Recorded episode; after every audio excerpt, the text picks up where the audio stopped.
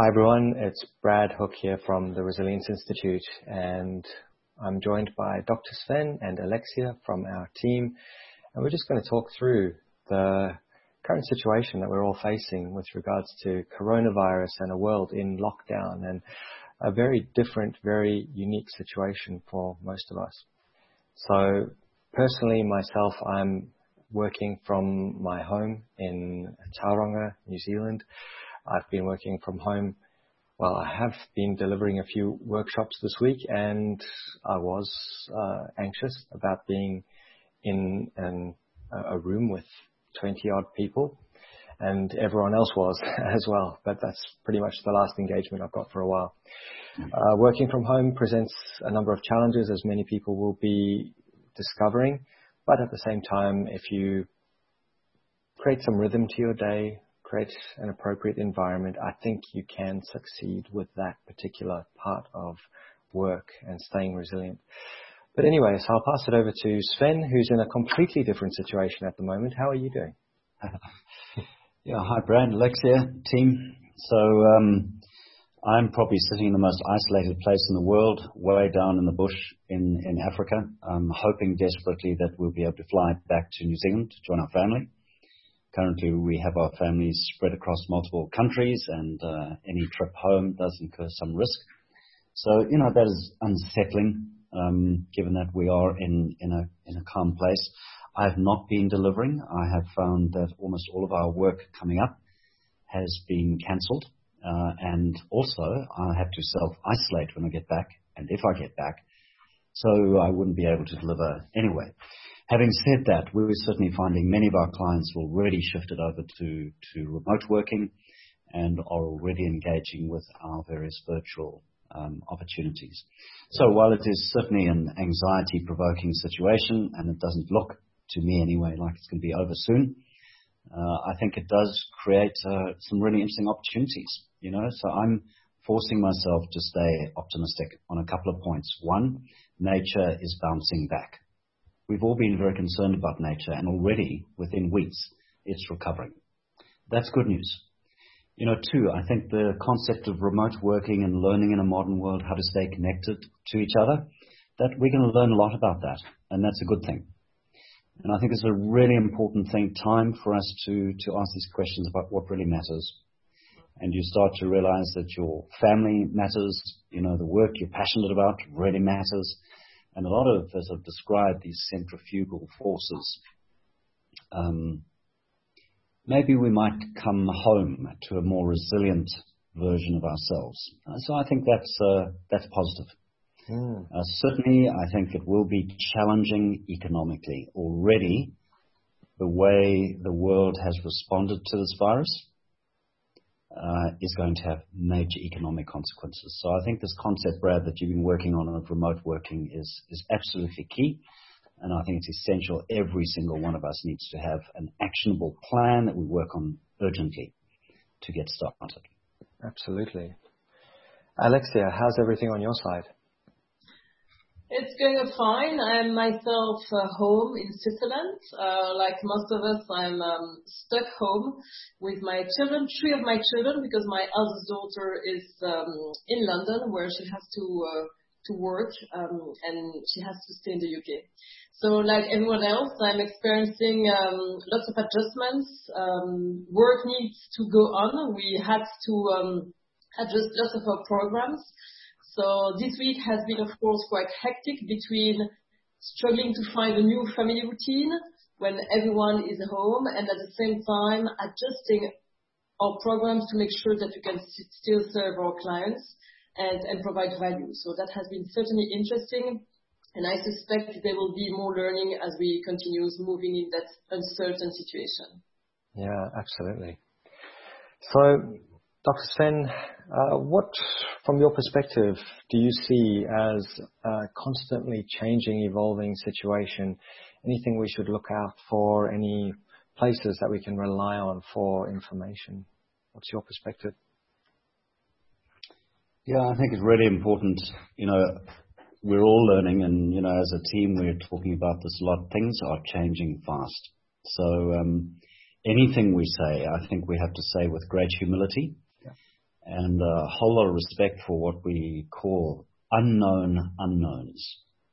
And you know, even if you just look at the last week, we've been had these compounding effects on families, on economies, on jobs, on employment, you know, virus spread and so on. So look, it's a very uncertain time. And, you know, right at the core of it, that's our game. You know, we have been working on this concept of resilience. And part of what resilience is about is to be calm, to be centered, to be healthy, to be emotionally strong, mentally clear uh, in these times of uncertainty. So I think, you know, that, that central message is for me, right at the moment, the single most important one. We have to start with ourselves. Mm. You know, and that means taking care of your own physical health, making sure your immune system is best equipped for what might happen. And, you know, that means we've said many times, but just to recap, I think it's absolutely essential we sleep well and with discipline and regularity, even to the point of increasing the amount of sleep you take. We know that's good for your recovery. We know that's good for your immune system. Certainly stay fit. Certainly work on your breathing, your relaxation. Know, with all this noise and distraction, you've got to keep bringing yourself down. We know that's good for your immune system. I think clearly the emotional elements are being felt by everyone. There's a higher level of anxiety. Uh, remember, anxiety is based on a feeling of fear and a process of worry. We've got to work on that. You know, if, if you lose yourself to anxiety, you can't help yourself, you can't help others. And likewise, we're going to have to discipline our minds. We're going to have to keep, uh, keep centered in the present moment. We've got to stay optimistic uh, we've got to share things optimistically and, uh, you know, look for the recovery and the bounce that will inevitably come. So look, I think those, sort of centripetal or central, keep yourself calm, well, clear, will remain my key thought in, in this time. Having said that, I think the virus numbers have surprised us all over the last week or so. So I think, you know, maintaining your immunity, maintaining safe distances, not being silly. You know, there are a bunch of young people who've been a little cavalier. While we can understand that behavior, I think for the greater good, it's, it's time for all of us to be just a little cautious. Mm. And some of the experts I've been following have said, you know, we may be needing to, to manage that social distance, respect for each other, for maybe 18 months before until the herd immunity becomes strong enough. Mm. Certainly, the current view is a vaccine is unlikely to be ready before 12 to 18 months.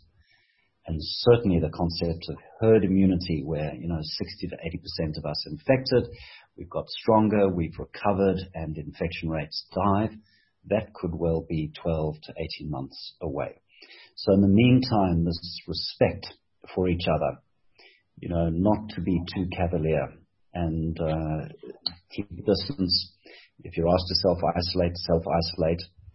Um, you know, washing hands has shown to be very useful. I think that should be encouraged.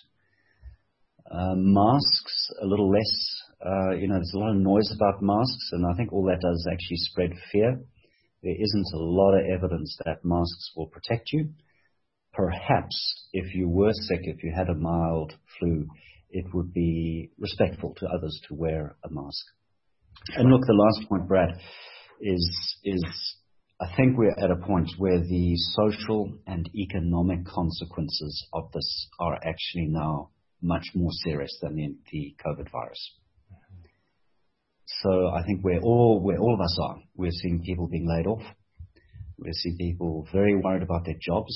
Uh, you know, we're going to see companies start to to to get into trouble. Um, and you know, we've seen what's happened to the markets. Uh, that's going to affect a lot of people. Um, so it's a really important time just to be careful with one's resources. Um, and know also, you know, and we're seeing this, I think, around all of us, where some people are being incredibly generous and helpful to employees and people they work with. This is a time for kindness, um, not a time to close the doors. But we do need to understand the economic consequences are probably going to be with us for, for maybe a year at least. Yeah, for sure. Alexia, have any questions that are sitting? I mean, you're in a in a very evolved country in Switzerland, but you're facing high numbers. Imagine the communications there are good. In Switzerland, we are in the center of Europe, and as you can see, um, although the society might be very much evolved, still we are impacted. So uh, it's interesting to note that the virus doesn't make any difference um, between the countries, and here is uh, one challenge that uh, touches every country and, and potentially everyone, but unfortunately, probably the most vulnerable ones will suffer the most. Now, coming back to what you said, Sven, I agree with you. I think, um, and we know that when things are uncertain, the best thing we can do is to refocus on our zone of influence. And that starts with ourselves. And I think it's a good moment to remember uh, this analogy with the uh, flight instructions that we are given when there is a danger, when you are flying, mm. it is said, please put the oxygen mask on yourself before even helping children. Mm. And this is the right moment to remember that we do need to take care of ourselves as a priority because this is what is needed to keep supporting our family and our teams.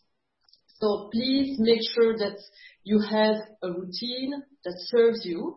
Most of us will have to question our habits, and our habits will change during this confinement period that will probably last a bit longer than expected. So Alexia, forgive me for interrupting, but I think you've just touched on a an absolutely critical practical thing that we need to communicate. Mm-hmm. You have been a lead player in that kind of concept of daily practice. Could you share for us and some of our audience, you know, what do you recommend? What do we actually do to get that oxygen mask on ourselves? Definitely the way we live our days sets the tone for the way we live our life. And if we assume that this special period will last for a few weeks or a few months, the way we live our days during these few weeks or months will definitely um, define how we'll navigate uh, through that uncertainty. And daily practice, as we call it, is what are the habits that help me to go from the morning till the evening. How do I manage all of my resources, my body, my heart, my mind, and my spirit? How do I involve them in my day without being obsessed? Certainly not, because we are not robots, and I'm not here to say that everyone should do exactly the same, but there are definitely habits, practices that can be extremely supportive. Make sure that you take a few moments to reflect, staying active, and you don't have to run uh, for hours to have that uh, good physical connection. You can just take a few exercises on your mat in your bedroom. You can do a few stretching exercises. Pay attention to what you eat. We know that what we eat influences, of course, the immune system, but also our emotional uh, engagement. So make sure that you eat healthy food because that will help you to stay positive as well. Mm. In such a context, there will be a high tendency to be caught into negativity. If we do nothing, let's face it, we will all fall into the negativity trap, for sure. So it will require a proactive effort to stimulate positive emotions. What can I do to stimulate positive emotions? How can I connect with my children, my partner, connecting with your friends? You take your phone and have a good chat with your friends. Anything that will help you to stimulate a positive emotion and counterbalance that negativity trap. And yes, indeed, then a fake smile can help. So if yeah. you need it, make sure you keep smiling. But all these practices that may sometimes feel a little bit simple, um, trust me, they do work. And science confirms that yes, they do have a positive impact. So up to us to define what works for us, and not everything works for everyone. But mm-hmm. what we call a daily practice is make sure we have a set of habits that can really serve us through the day. To help us be practical, Alexia, I mean, I certainly notice, you know, I'm trying to maintain mine, but it's very tempting, isn't it, to go to the phone and just have a quick check of the news and then check it again and then sort of check the social media and then maybe you on your computer, you know, looking at CNN. Yeah. Uh, what are you actually doing yourself? How are you making sure that you, you know, balance the information that we do need with a routine? Just can you tell us a little bit about your practical steps? What are you doing right now? To be honest, I'm not the champion for that because, like most of us, I'm tempted to check what's up and, and, and go through various websites. The routine I stick to is to avoid jumping into the news when I wake up in the morning. Because I really cherish my morning routine. So for me, the first one hour when I wake up from six to seven o'clock, it's really important for me to do things that work for me, that help me to feel centered. Um, I do a few exercise on my mat. I take 10 minutes meditation and I enjoy a cup of coffee with my husband. That's really my routine. And then in the evening, of course, I look at the news and, uh, but I make sure that, um, in the one hour before going to bed, I switch off. Uh, and I think the worst we would, uh, the worst we can do is checking the news just before going to bed. So please make sure that uh, you have at least 30 minutes, ideally an hour off screen before you go to bed. Because as you mentioned, Sven, sleep is so important for your emotional well-being, but as well for your immune system. And we know from science that what you do just before going to sleep will influence the quality of your sleep. So I think that's a good invitation for each of us to pay special attention to that. Definitely. Yeah. Uh, would you say that this is a good opportunity for many people who may have been too busy or have felt like they were too busy to actually start creating some positive habits? They, they're not transiting, they're at home in their home environment. What better time than to be forced or have this opportunity, reframe it mm. as an opportunity to create some of these habits that will support them not only through the coronavirus, but beyond? Yeah, I, I think it's such an interesting question. I was talking to an emergency doctor yesterday, and he made exactly this point. You know, in the busy world we've been in, we've all been longing for this retreat, this yeah. opportunity to center ourselves, to have a little mini uh, recalibration of our lives.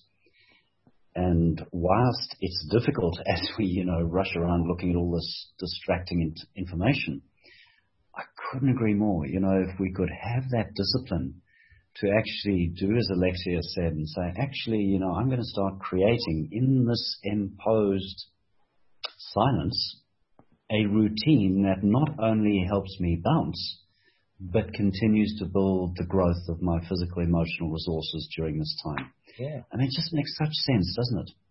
and I think, you know, maybe if every one of us could think about, you know, what is that, um, uh, that opportunity to kind of come back to center, take care of yourself, develop a routine, because who knows, you know, this could go on for a while. So not only would that sense of uh, an imposed retreat be good for dealing with the moment by moment challenges we're facing, but actually it will help us in the long run too. That's a great, great idea. I mean, I think maybe we should think more about that. Absolutely. Uh, maybe. And you know, it's um, it is said that to build a habit, you need about two months. For many years, people thought it was a bit less than a month, but that is wrong. Uh, the latest research shows that it takes about 66 days on average. Mm-hmm. So this, mm-hmm. that might well be exactly the number of weeks that we'll spend at home. Mm-hmm. Uh, so why don't we take that opportunity to define a new habit, define a new routine, um, have the discipline to stick to it during these first weeks, and then hopefully when things go back to normal, uh, we have these new habits that will keep supporting us through daily challenges that may present. Yeah, absolutely. I think you know what you were saying earlier, Alexia, about the emotional side. You know, we know that gratitude mm. is a really key emotion. It has a huge healing immune system benefit, social benefit. Maybe we can all say thank you. Thank you for this opportunity to reflect on my life, to work out what matters, and to put in place my own little routine for this next period. It, and if we can really feel grateful for that, that counters some of the anxiety, the uncertainty of this time. Mm. I think part of it could also be a news feed diet of some sort, looking at what we consume in terms of our obviously our diet, but also in terms of information and creating some rhythm around that. So, for example, protect your first hour, and maybe it's between 11 and 12. I allow myself to consume news as much as I want, and then just batch batch these types of activities throughout the day so that you're not impacted just before bed. Another so, one that uh, maybe worth mentioning, um, talking about emotions, we know that writing is uh, extremely beneficial. So as most of us have probably a little bit more time, it might be an opportunity to journal, to write down a few things every day. And um, emotional writing is even said to protect your immune system.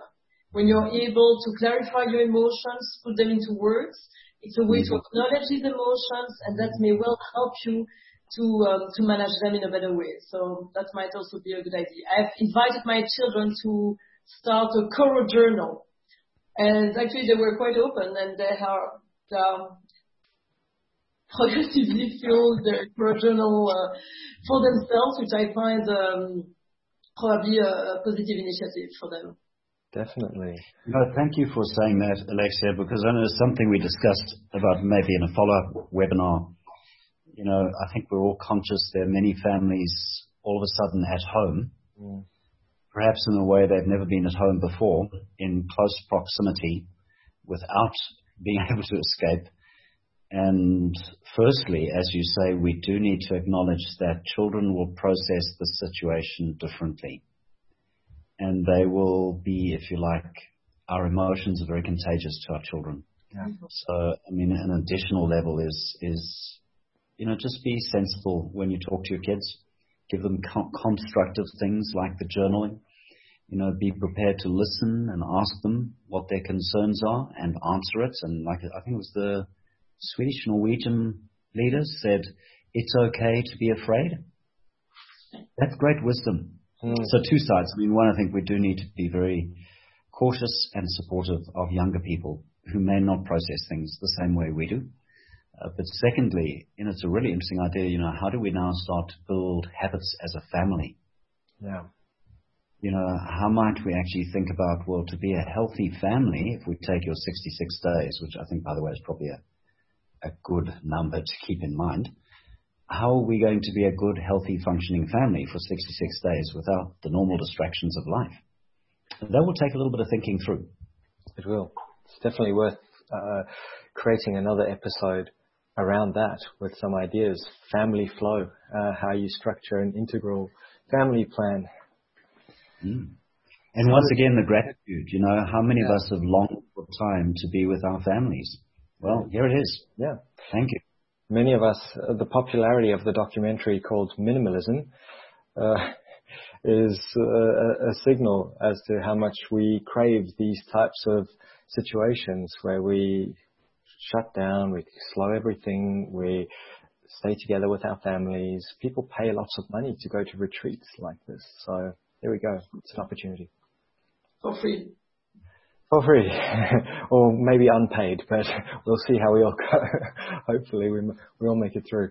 So in terms of teams, I thought let's uh, have a chat about how can we lead our teams through this mm. testing time because many managers, many team leaders, even really senior leaders will never have experienced leading a team who are not there physically, uh, who don't tense up when the leader walks through, who uh, are not impacted by the presence of a leader.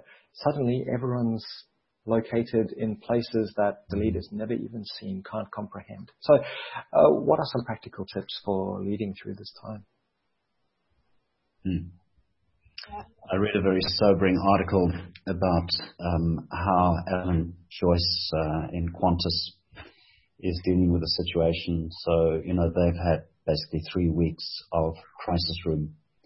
Mm. So not only have 20,000 people lost their jobs, but everyone is working remotely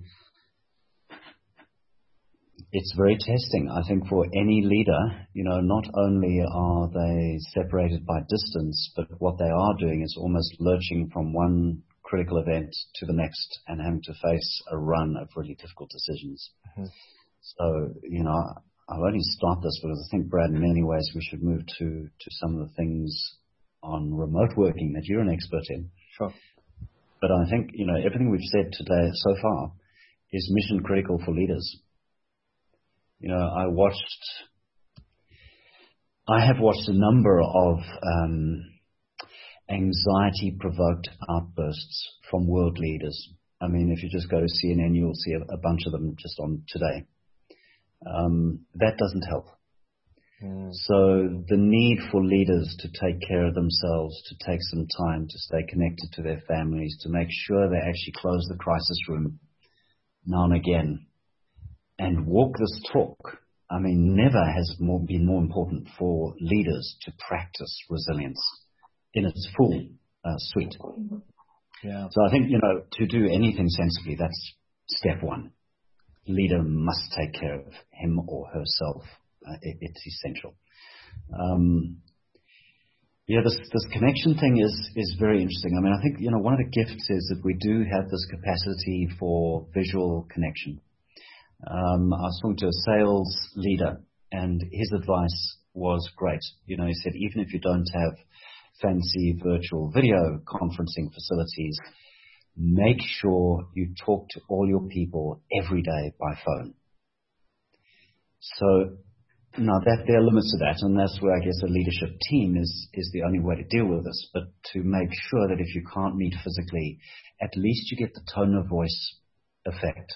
Mm-hmm. Um, that's key. I mean, for those of us lucky enough to have the, the these sort of conference facilities, I really would recommend all leaders use this regularly and put out regular uh, information, which is both rational, reasonable, but also practice those disciplines of emotion control, of positivity and, and clarity of thinking. I'd be interested really in your, some of your thoughts, Brad, because that's something and a topic you've been involved in for many, many years now, and you've led us through the yeah. digital journey.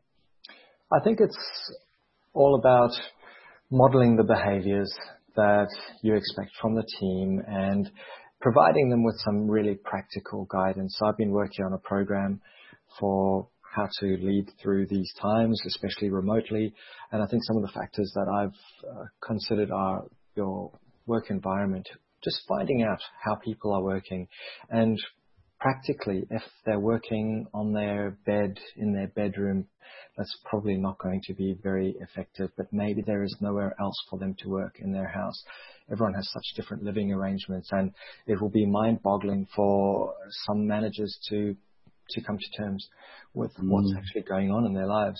The next thing is rhythm. You know, can we encourage uh, a structured rhythm while being flexible? For some people, they'll have kids at home. They might be elderly people at home. They might live with flatmates. Well, there's all kinds of things that will be happening in close confinement. Maybe two families in the same house. But if we can at least agree with each person in the team, okay, that's going to be your rough structure at there are there's some level of expectation there that we know we can communicate at certain times. I think helping people focus and reinforcing the importance of flow state. We're 500% more productive in flow state. So perhaps if we structure the day in a way that we know there is a gap of an hour or two in the morning or the evening where we can really focus, remove distractions, that would be useful making sure that people get enough rest, that they're not on their phones into the night, disrupting their sleep cycles, you know, whatever we can do to ensure that people are taking those breaks. And as, as we've mentioned before, I, I think you, you summed it up, connecting with video where possible, uh, connecting at least with the phone, getting to see each other's facial expressions, really trying to empathize for difficult situations that we're all going through maybe even training people in some some practicalities around meeting etiquette. For some, it'll be the first time they've had group meetings, and there'll be interruptions and things in the background, and you know maybe some basic housekeeping for how we use our technology. Certainly, mm-hmm. and this is a whole other realm. From a technology security perspective, if you are in an open environment, how do you keep your work device safe from prying eyes and that kind of thing? And then also just from a mental fitness perspective, and we do a lot of work on that in our Mental Fitness for Leaders program, recognizing that downward spiral and being able to have effective conversations about each one of those levels. So that's that's kind of my thinking around how we can optimize it. It's draft, but I think most of those points can make a difference. I uh, think, I think it's so clear that, and I'd just like to emphasize one that I find really interesting with teams is, you know, that structuring of agenda. Yeah. Often is only content. I think when you're doing these virtual meetings, it's absolutely essential to have before the main agenda to have a an agenda item which is to check in. Yes. Even if it is briefly, you know, how you're you, Brad? How are you, Alexia? Just quickly get to understand there's a human being in this virtual room who's dealing with a situation and I'm interested and I care enough yeah. to just pay attention for a moment. It's such a good um, way to introduce and create an environment where the rest of the conversation is constructive. Yeah. It's very important. And um, definitely, as you, uh, you mentioned as well, leaders set the tone in their teams. So in today's period, their behaviors, their attitude, the way they do respond to the situation will influence everyone in the team. Mm. So as most of us are having these virtual connections, what is absolutely critical for a leader is to keep sure that he or she stays calm, inspires trust, and, and kind of confidence and self-confidence. Self-confidence, yeah. So that's why it's important that every leader works on himself, herself, to make sure this is what radiates. And maybe just one practicality here that I want to emphasize. Most of us will spend many, many hours sitting. Uh, mm. As we're having all these conference calls, uh, working from home in a usually a small space, it might be appropriate to um, suggest to have some standing uh, mm-hmm. conference calls, stand-up conference calls. So I have suggested that to some uh, some leaders this week. Make sure during the one-hour conference call that you have, invite people at some point to stand up for 10 minutes and continue the conversation standing up. Mm-hmm. Very practical, but it may help uh, avoiding sitting 10 hours uh, during your day, which we know uh, is not good for your health and might also be, quite debilitating at a time when we feel very much stuck um, in a small space. Yes, good point. One other thing I thought that might be useful is encouraging informal conversations because people get a lot of value out of those informal conversations, the water cooler effect. So maybe creating some kind of virtual water cooler, whether it's a forum or a chat room, where people can just talk about small wins, what's worked well, what was funny, you know, standing up and they're wearing their underpants on a webinar, whatever it might be.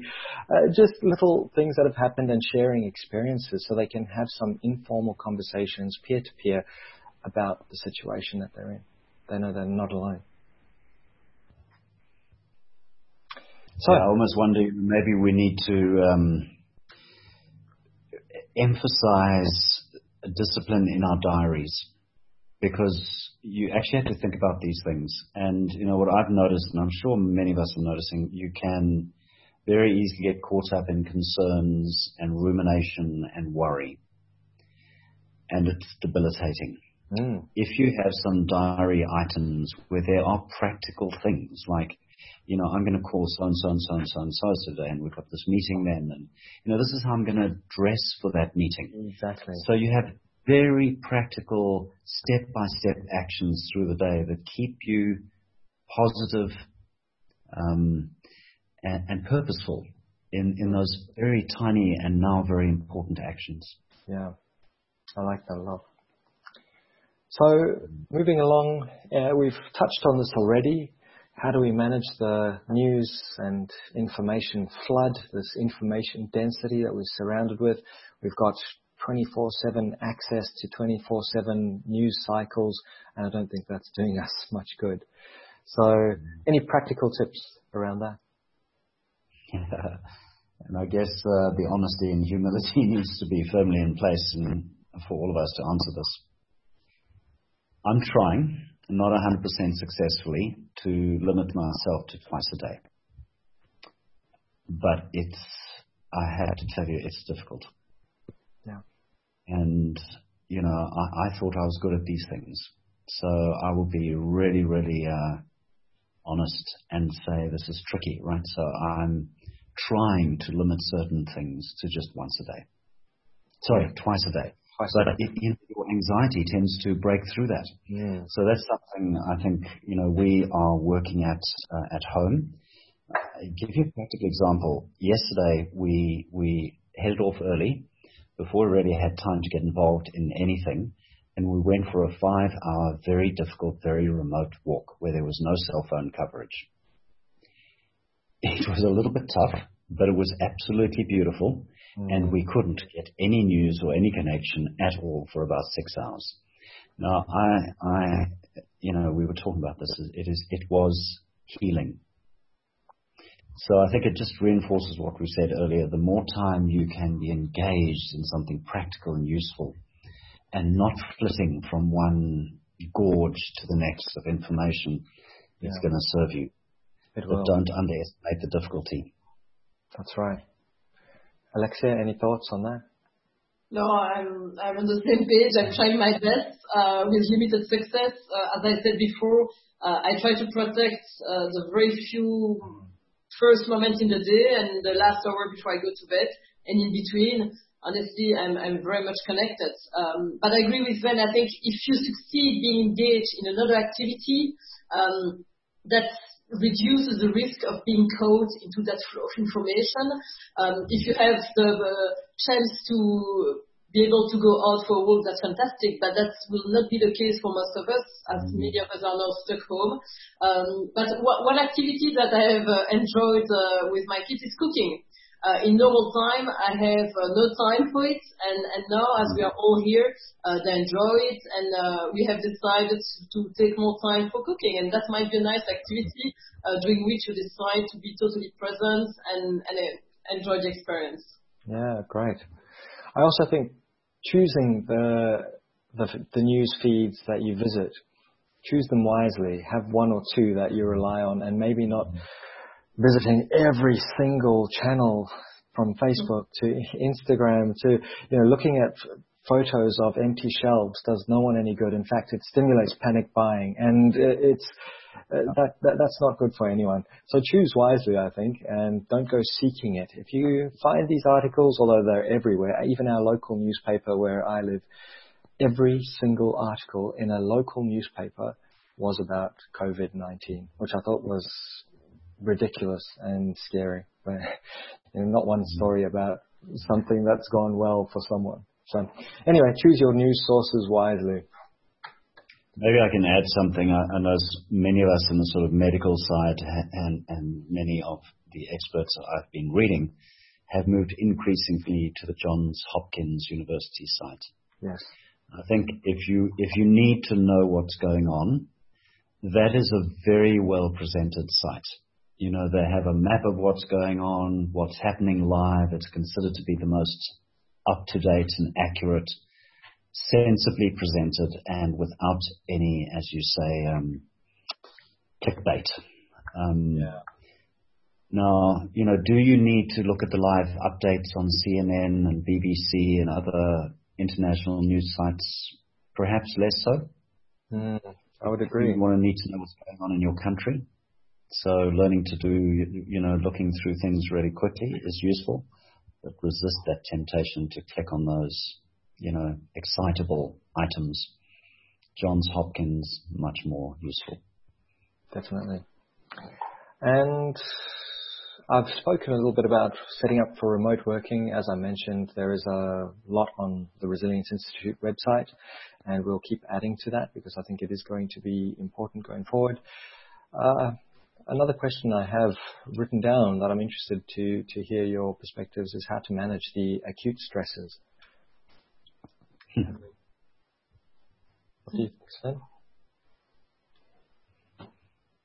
Yeah, I've been reflecting on that over the last 24 hours because we've got this problem of there's, there's a long-term concern. You know, when's our business going to get back to what we all know? So we're all sitting here worried about that. Um, but at the same time, you know, you get updates and, you know, you've got to get a family member home or you're not sure if a flight's going to go or should you even go through an airport. So as you say, there are acute stresses too. Yeah. Mm. So I think, you know, first uh, wisdom point, we probably need to acknowledge we're a little more, a little less resilient than we normally are. Yeah. Because of the, the, way this is unfolding over a period of time. So if you use the old language, they talk about chronic stress and acute stress. I think, you know, we call it acute and chronic challenge. We're dealing with both. And uh, I think certainly, I, I, I mean, usually I'm pretty good at dealing with some of those acute challenges. I have definitely noticed I've had to really, really double down on that. So, you know, in simple terms, I think what Alexia was saying around having your daily discipline. Mm. This morning, for example, it was a moment where I felt a little uncomfortable. We are talking about our family getting back together. I just went to my mat and did some yoga. Mm. Really simple postures, focusing on my breathing, and that was immediately effective. Mm. You know, the cooking idea. You know, this morning, Sue and I made breakfast together. And I think, Alexia, you mentioned the coffee with, with Benoit in the morning. Those moments that you use, the rituals, the rhythms to counter the acute stresses are really, really important. You know, and, and, and maybe this is humility. I'd, I'd like to hear your view on this. I'm normally quite a good meditator. Most days a week that has dropped away a little bit. Mm. So there's a sense of, you know, these chronic and, and acute challenges. It's difficult to do some of those things that usually help us manage our acute uh, challenges. Um, second one, I think that's all I can say on this, is when you feel the acute distress, stand up, move a little bit if you possibly can, go to a window, look outside, get that wide vision perspective, hopefully with some nature if you can. And just try to be present to your breathing, your body grounded, and life going on around you. It's very important, you know, that, that discipline of, you know, feeling the discomfort, get up, move, ground yourself, absorb something that gives you a sense of equanimity Mm. Uh, as you told Sven, um, I think we all have a great opportunity to practice what at the Resilience Institute we call the emotional combat. So here we are. Uh, we are having these uh, challenging emotions coming to us. So how can we activate the right antidote? When we talk about acute stressors, that relates to fear. So what would be the right antidote to fear? It's probably a sense of trust, a sense of calm. And then let's reflect about what for us will create that sense of calm, that sense of trust, even if it's temporary. And I agree with you, um, simple things like some yoga postures, some breathing, a walk, uh, looking through the window, take a moment to reflect may well be the exact uh, right thing to help you activate the antidotes and, and better manage these acute uh, stressors. Good way to put it. Thank you. Mm. I really like that uh, and a great reminder. I'll definitely link to some notes on emotional combat, which is core to our program, but will be very effective in these in these mm. circumstances. Mm, great point. Yeah, I think Brad, maybe you know as we head to conclusion, it's a good opportunity. Maybe we can link some of the resources which we already have available to, to people who want simple things like that. Um, because they are core to the program, they exist, they're right there, and for those people who have been part in, of our programs, you know, maybe it's a good time to dust off the old workbook, you know, open up the app, just check the new videos and uh, take a moment to look at things like the breathing, the emotional combat, you know, the daily practice, master your day ideas. There's a lot of resource here, and sometimes repetition can be powerful. So let's let's make sure we do that. Yeah, absolutely, absolutely agree. Uh, anything else before we wrap up for for the session? Any other practical tips or uh, observations? You know, I just have one. I, I think we must keep bringing back ourselves back to the optimism. This will end. Humans bounce. They recover. They grow again. We're going to come out of this stronger, wiser, and in some ways, maybe nature, maybe society, maybe the economies will come back in a much more resilient way. So that's something I, I think we can all start to develop as, mm. as we work through this practically and constructively. Remember, hope is there. We yeah. will come out of this. Absolutely. Maybe, maybe a few weeks and maybe a few months and maybe it's a year. We don't know, but there will be growth. There will be reconnection and we will rediscover flow. And, you know, that is as a society, and I think each one of us needs to feel that strongly, that light of hope uh, in every day. Absolutely agree. Uh, as whether you're a leader, wh- whether it's just of yourself or of your family, build in some practices that will support your vitality, your resilience, that will enable you to find those few moments of joy, something that you're enjoying, you know, and make the most of this time and, uh, and lead the way because we need leaders more than ever. And as you, yeah, and this is really about cultivating realistic optimism. It's mm. being lucid about the situation we are going through and, and remaining hopeful and optimistic in our ability to cope and adjust.